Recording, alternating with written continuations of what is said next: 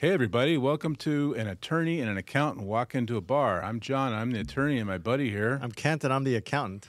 All right, Kent, what are we talking about today? Oh man, we keep talking about AI, and it's because AI keeps evolving. Skynet is here. Let's get to it.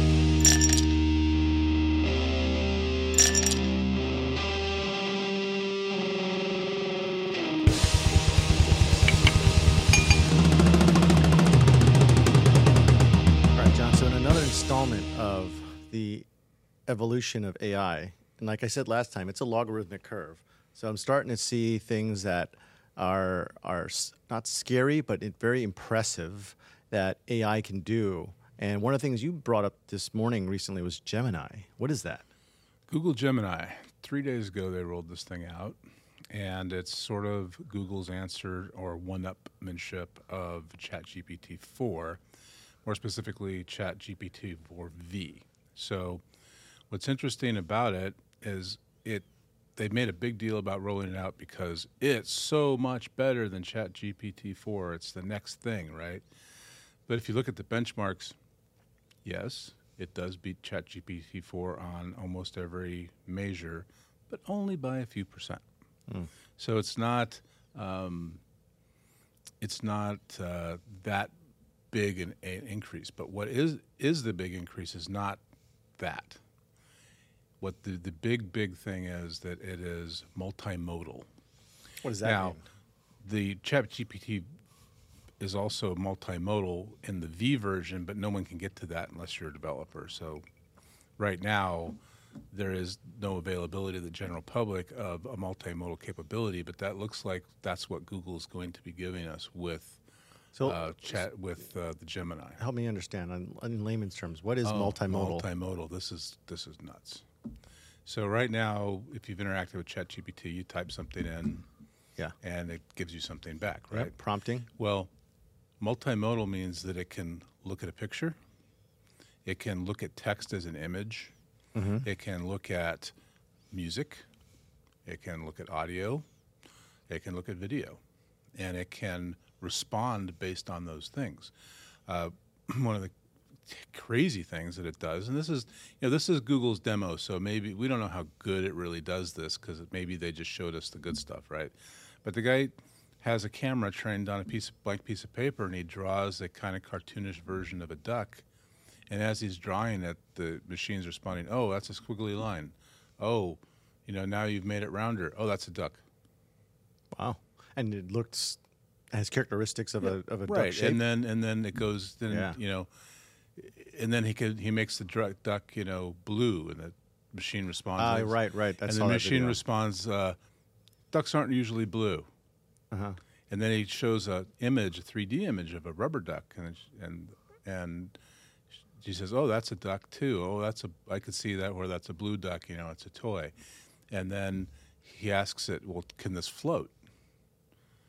And it's sort of like well maybe. Not sure what it's made of and then he squeaks it oh well that's a that's a rubber duck and therefore you know it has Because lower it density yeah because it's full of air it has a lower density than water so it's going to float and like i'm sitting and listening to this going So it's taking in sound, sight, color, Yep. right? Yep. And that is, man, that is that next step. Because the the other thing that I wanted to kind of uh, uh, bring to light, as you know, I'm a gearhead. I love tech stuff. I'm not saying I'm the most tech advanced, but I love technology in general. So early adopters to new technology, understanding the pitfalls of beta testing. But we've all probably seen the Boston Scientific dog.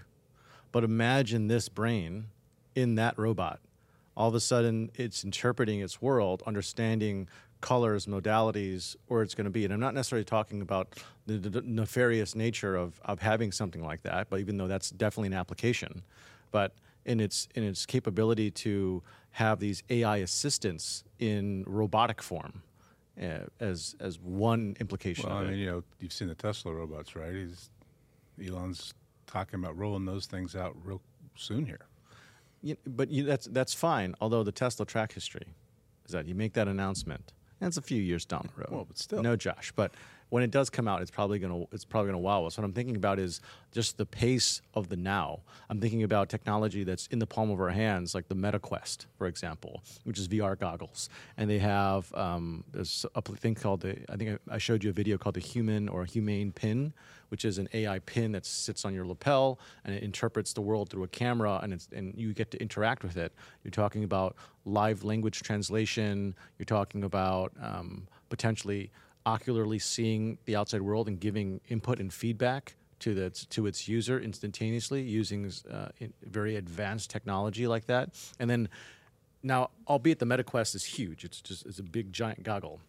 But there's other things out there like the Valve Index, which is another VR goggle that's much more compact much more slim. And just like when the cell phones first came out, and we all knew the Motorola brick, right? It was yep. this big, or one you had to carry in a bag. Yep. But now we're carrying basically supercomputers in our pockets. I can just see that being integrated more and more and more into uh, everyday items. You have those smart glasses. You know, Google's failed smart Google well, Glass. That, that's one of the really interesting things. In addition to this multimodal capability, is that Google has basically made their uh, Gemini system in three sizes. Hmm. So there's the there's a large large size for doing really really complex heavy computing. There's kind of a medium size for like using with your PC every day, and then there's this nano.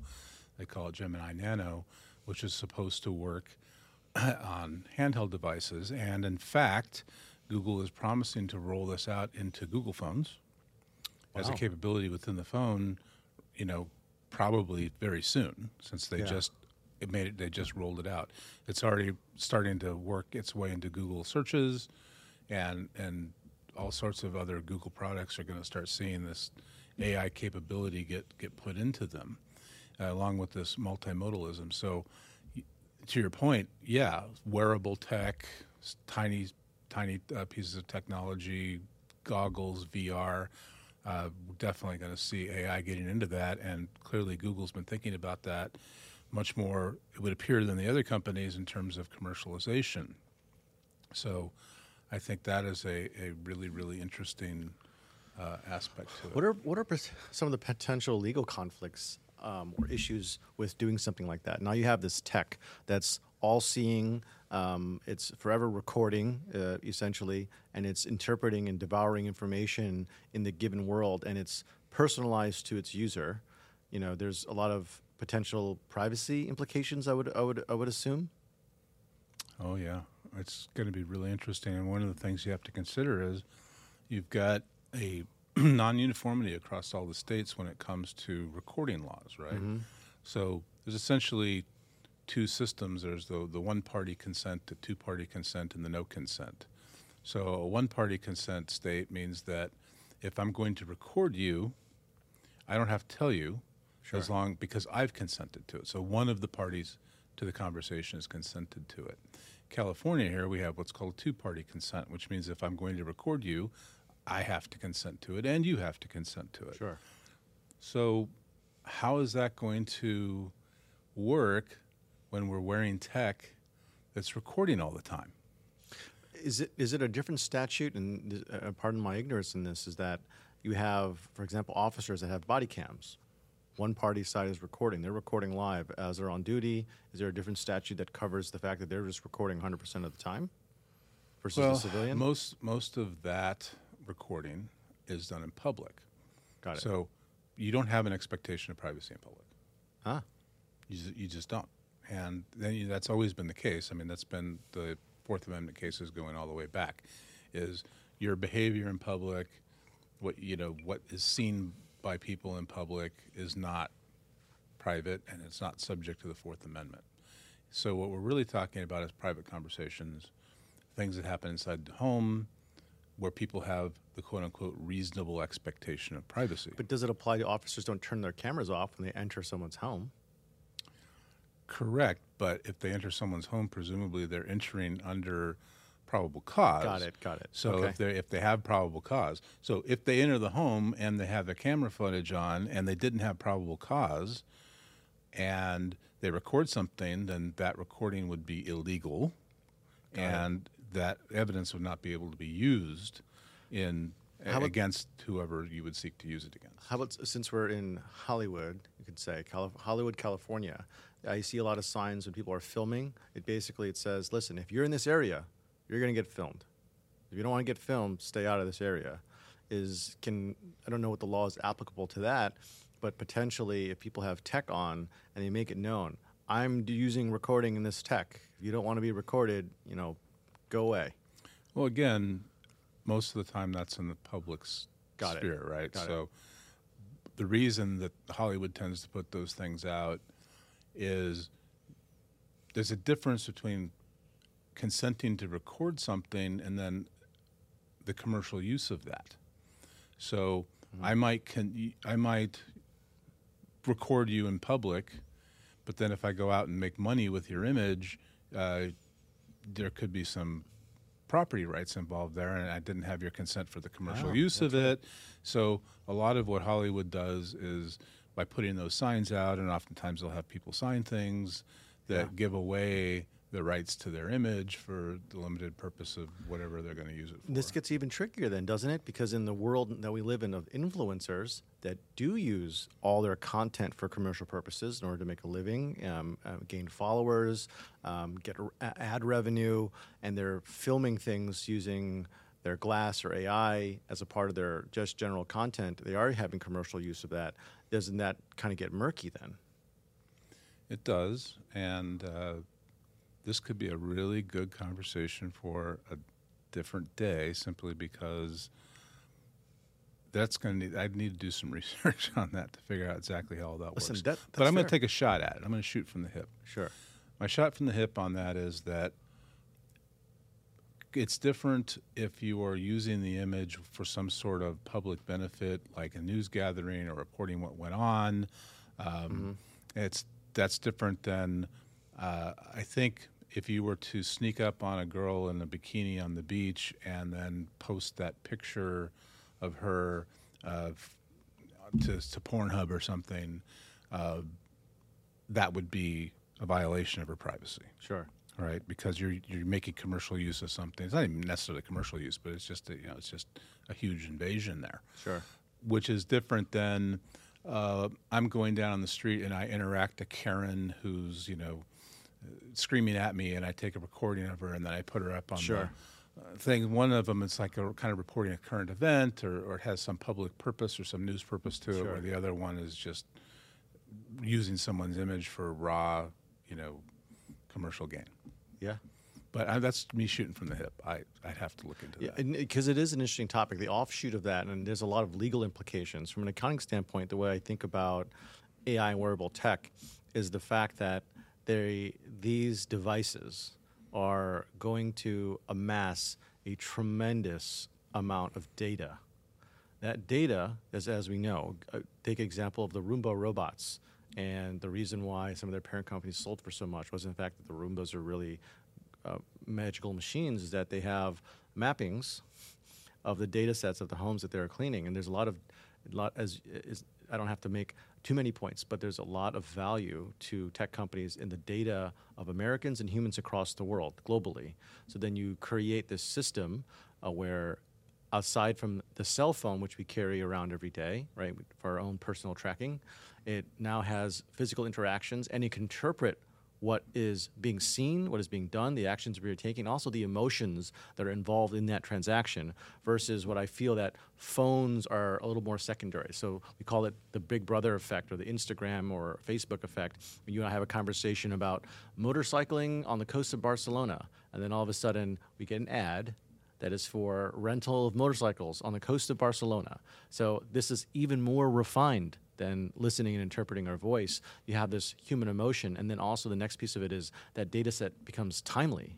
So the asset of personal data and data privacy is, I think, has a huge potential financial impact, and also I think it has um, a huge um, impact on how people need to conduct themselves in public.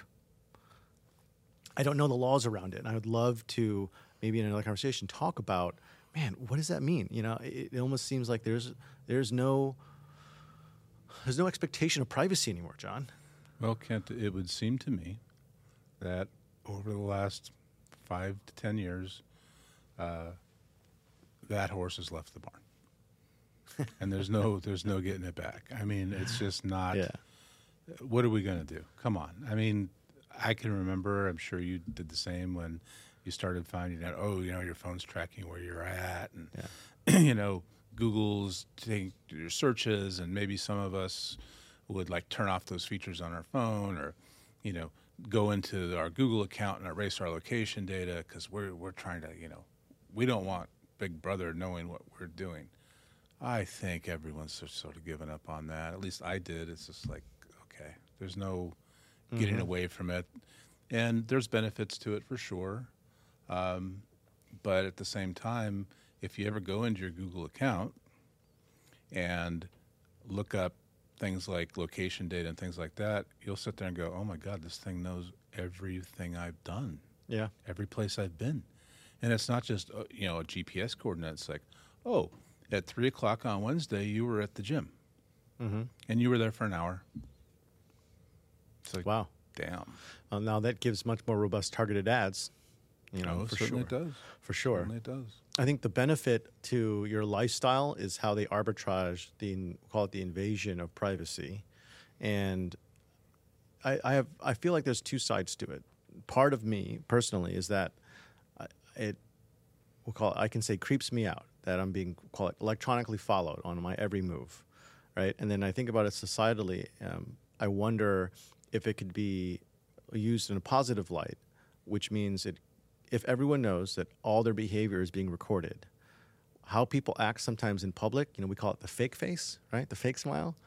If the truth comes out and the truth is monitored through someone's AI throughout their morning and night, it- would it force the population or subsection population to comport themselves in a way that is integral and, and ethical, whether they're in public or private?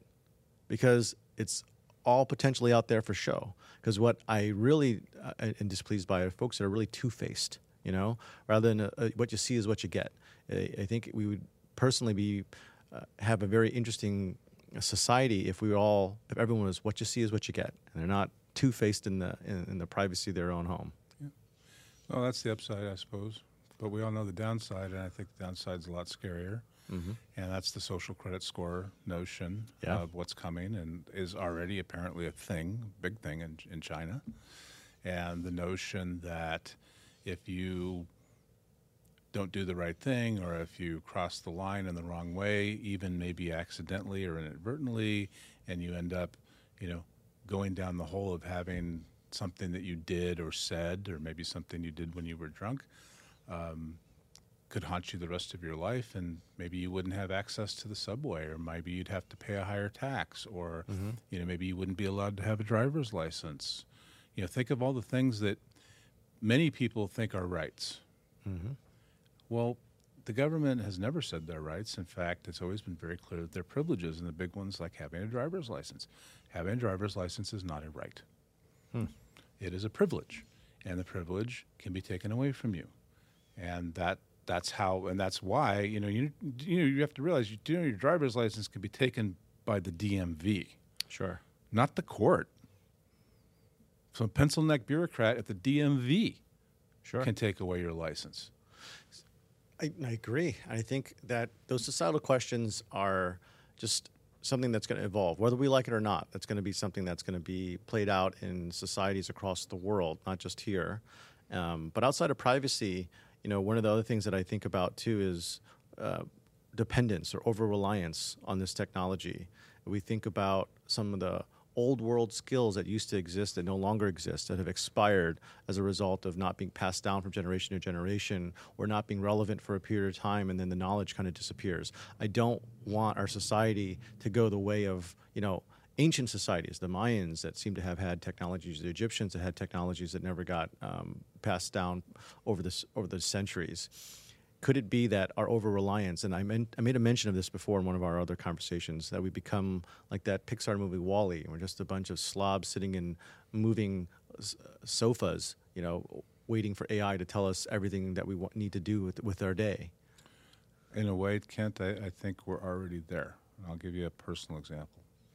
Um, I have a innate ability myself just to go where I need to go. If I'm, I'm talking about navigating the streets or, Sure. or how to get someplace. Oh, oh, I know how to, I need, I'm go here from my house. I know how to go there. Go from here to, if I want to go downtown LA, I know how to get to downtown. I don't need the computer to tell me. Sure. But I watch my boys drive, who are in their early 20s. They don't take a dump without asking Google how to get there Wow. or using maps. They're using it to go home from work every day. So I kind of did an experiment with Don, with my, my youngest, and I said, yeah, hey, you know, try going to this place without using your phone. You know Tell me what? what happened. He got lost. Of course. He was like 20 miles the wrong way. And I was I was flabbergasted by that because it's kind of an innate skill I've always figured in my family of navigation. You know, I'm a pilot and I'm obsessed with maps, and I just you know I, ha- I kind of carry an image of the world in my brain. Yeah. They don't have that anymore, so they're utterly helpless without their phone. And you know that's an even more interesting observation. That is, is my wife. Um, her her father used to say, you know, something really mean that she couldn't find her way out of a paper bag. And you know, she's always had a little trouble with navigation. She's way better than they are with navigating without the phone. She does not need the phone to go from the grocery store to the house. Yeah, I, with that reliance, that I think that points to um, that points to decision making uh, uh, being affected by technology. And the way I mean that is, in your case, you're talking about Gemini being able to have various modalities, and it's making interpretations of what it sees, and it's doing it based on its prior knowledge. Now, if human reliance uh, gets to a point where it says, "Oh," whatever the AI told me, their interpretation of the world view is what mine should be, then you start creating decision making influence, which is, uh, and I think, a very dangerous reliance on technology. And I say that in the professional fields too, because uh, we talked about. Uh, having uh, GPTs. So, for example, Chat uh, ChatGPT recently issued the ability to uh, create your own GPT based on a subset of knowledge, right? And it gives you outputs based on that specific core set of knowledge. And if people are using it in a professional capacity, and then you add on the layer of reliance. So if they're already relying on getting home from work from their AI, when they're at the office, if the AI says do this, then they're also reliant on that. So then it becomes I don't know if the example is horse before the cart, but who's who's guiding who, right? The idea is that the human is supposed to provide the prompt, right? It may not have all the knowledge, but it kind of understands and orchestrates the uh, the events or the output that's needed.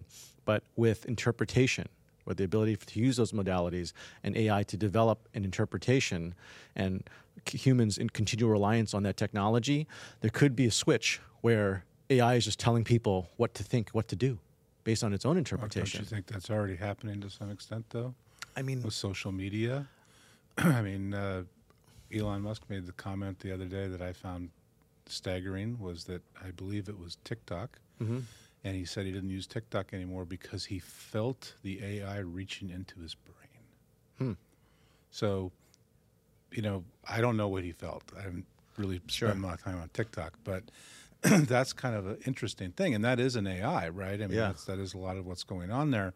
So already, when you have things like TikTok or Facebook or or even YouTube Shorts, Yeah. feeding your stream, feeding your thoughts, it's influencing what you think, right? If it Yeah. gives you a steady diet of Jordan Peterson videos, that's going to have a big influence on how you see the world and how you think, True. maybe for good or bad.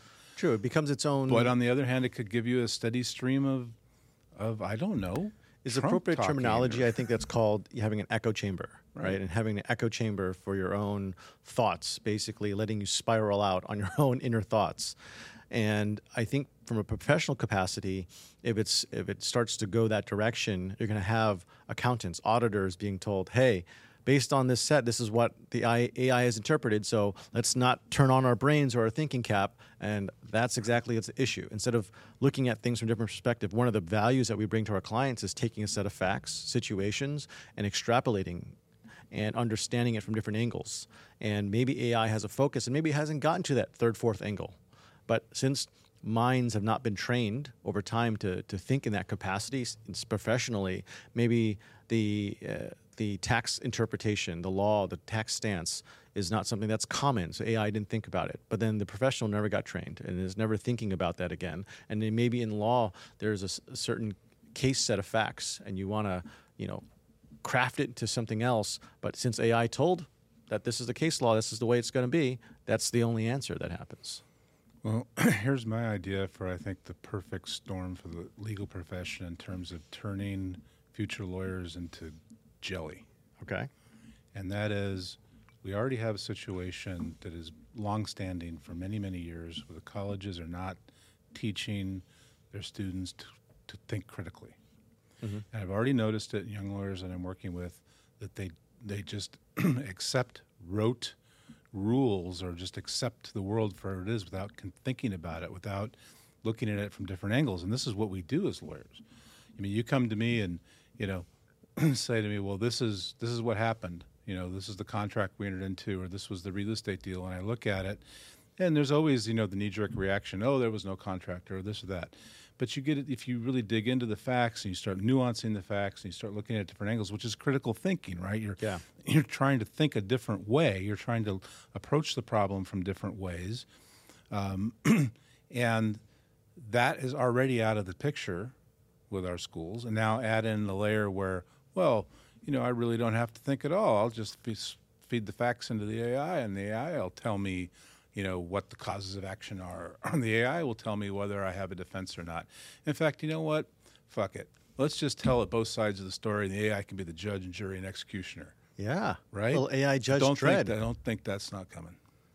You know, and I, I can I can see it. That is an actual scary thought because in the other layer to it, you had mentioned that um, AI has different versions. Call it version light for non-complicated tasks, a version medium, and then version heavy for the really um, really intense AI you know uh, structures that need to be interpreted. I can extrapolate that into saying access inequality. What if you don't have enough money to pay the premium subscription to AI, and your AI is the light version, and you get um, misled, or you get not all the facts, or you're not supported, especially if AI is a supplement to legal support, right? And because they can't um, afford the premium subscription, they get AI light. So you have access inequality in and of itself. And as it is, technology, um, having some of the, the most highest end pieces of technology that we use day to day, like our phones, they're rather expensive. Do you remember when uh, iPhones brought out the first thousand dollar phone everyone blew a gasket? Now they're like thousand dollars. Okay, Yeah. that's that's how much the phone costs. Well, let me tell you something I discovered too in looking into this Gemini thing that I thought was probably just because I just love to end with the scary thought, right? So here's here's a, here's a real scary thought for you. So I saw some interviews and I looked at some writings from the people who are in charge of the safety uh, at Google in particular. And it's not true for just Google, it's also true for others too. And when you and I think about AI safety, and when you listen to someone like Musk talk about, you know, AI safety, you're thinking about, well, making sure that you can turn the thing off if it tries to kill humanity, right? Mm-hmm. The Terminator scenario. Guess what? That's not what they're thinking about. What are they thinking about? What they're thinking about is, well, we don't want it interacting with humans in such a way as to cause them hurt, pain, or discomfort. We don't want it to say anything Weird. racist. We don't want it to say anything sexist. We, that's what they're talking about. I kid you not. So woke AI. Well, Elon Musk says it's already woke. He says ChatGPT is woke. He's, he said that. You know, So that's already already a thing. And I think if you, you know, there's a lot of people that have done tests where they, you know, feed it something about Donald Trump and it doesn't like it or won't do it, and they feed it something about Joe Biden and it says something, you know, flowery. Okay, fine, whatever. But that's not the scary thing to me, because Yeah. if you make it woke and you know it's woke, that's you know, your product sucks. That's that's your problem, right? sure. The scary thing is what they think safety is. Huh. So that's literally like um, you and I discussing firearm safety, but the thing we're really worried about is that we don't offend anyone with it. the thing we should be worried about is it killing someone. Well, actually, my concern really is never surround turn it off or turn it on is that its capability to influence. This whole conversation we're talking about our dependency on it or the society's dependency on it. And of course the dependency causes influence. So you don't have to uh, rig an election ballot anymore. You just have to create an ai that has enough subscribers to influence their mentality and they of their own theoretical influence to free will make decisions that are in line. Think about the the, the psycho- psychological science of mentalism, right? Mentalists they implant uh, sub- suggestions, and when they guess your favorite number or the color of the car you drove, you know, or or some evoke some memory and are able to use uh, neurolinguistic programming to to kind of make assumptions about what you're doing or lead you towards a, an answer that you might not normally have done. This this creating an AI mentalist to me is the scary part because people don't know that they're capitulating. Well, consider this. There's lots of books on mentalists, right? Mm-hmm. The techniques that are used. There's books on psychology. Um, don't you think AI has already been trained on that? The AI already knows that. Wow. It already, I mean, right? That's part of the body of knowledge that it's absorbed already. So it already knows those things. I don't know if it's reasoned on how to use them yet, but like don't we said, think it won't. it's a logarithmic, a logarithmic curve of, of progression for the uses of AI. And I think it's going to be in short form that that could be used. And we also, on the opposite side, need to find ways of either identifying it and protecting ourselves and our own mental states to know that what our own thoughts are are our own thoughts. And so, with with that, I mean, I leave I, I leave our listeners with um, a holistic and empathetic plea to Uh, understand how their data comes to them, right? And their use of AI, because there's no sense in fighting it. And really, what they would, what people need to do is understand it, in my opinion, and utilize it and understand its pros and its cons, and inventory their life. And like you said, if you value your privacy, you're gonna have to move into a mountain. Yeah, go off the grid. Off the grid. Get rid of your phone all that stuff. Which is not practical typically for a day to day life. But this is another part of the conversation of AI, and I'm, and I'm sure over another drink we're going to have more and more conversations, and it'll evolve just in the next few weeks, in few months. And I'd love to say, oh, next quarter we'll talk about it. By then, it'll have moved so quickly. We're, we're probably in a whole different echelon of what AI is capable of. So, yeah, with that, I am going to drink my Greyhound. What do you have today? Ah, I got a nice uh, bourbon here. Yeah. And conclude. So, folks, thank again, thank you, listeners, for for tuning in. We really appreciate you listening to us, and we'd love to hear your thoughts on hardware and its integration to AI. What you think the impact of AI is going to be on our society and uh, and the evolution in the current state of AI hardware, what it means to you. Uh, email us at podcast. Leave us comments, like, subscribe. I really appreciate you uh, joining us. Till next time.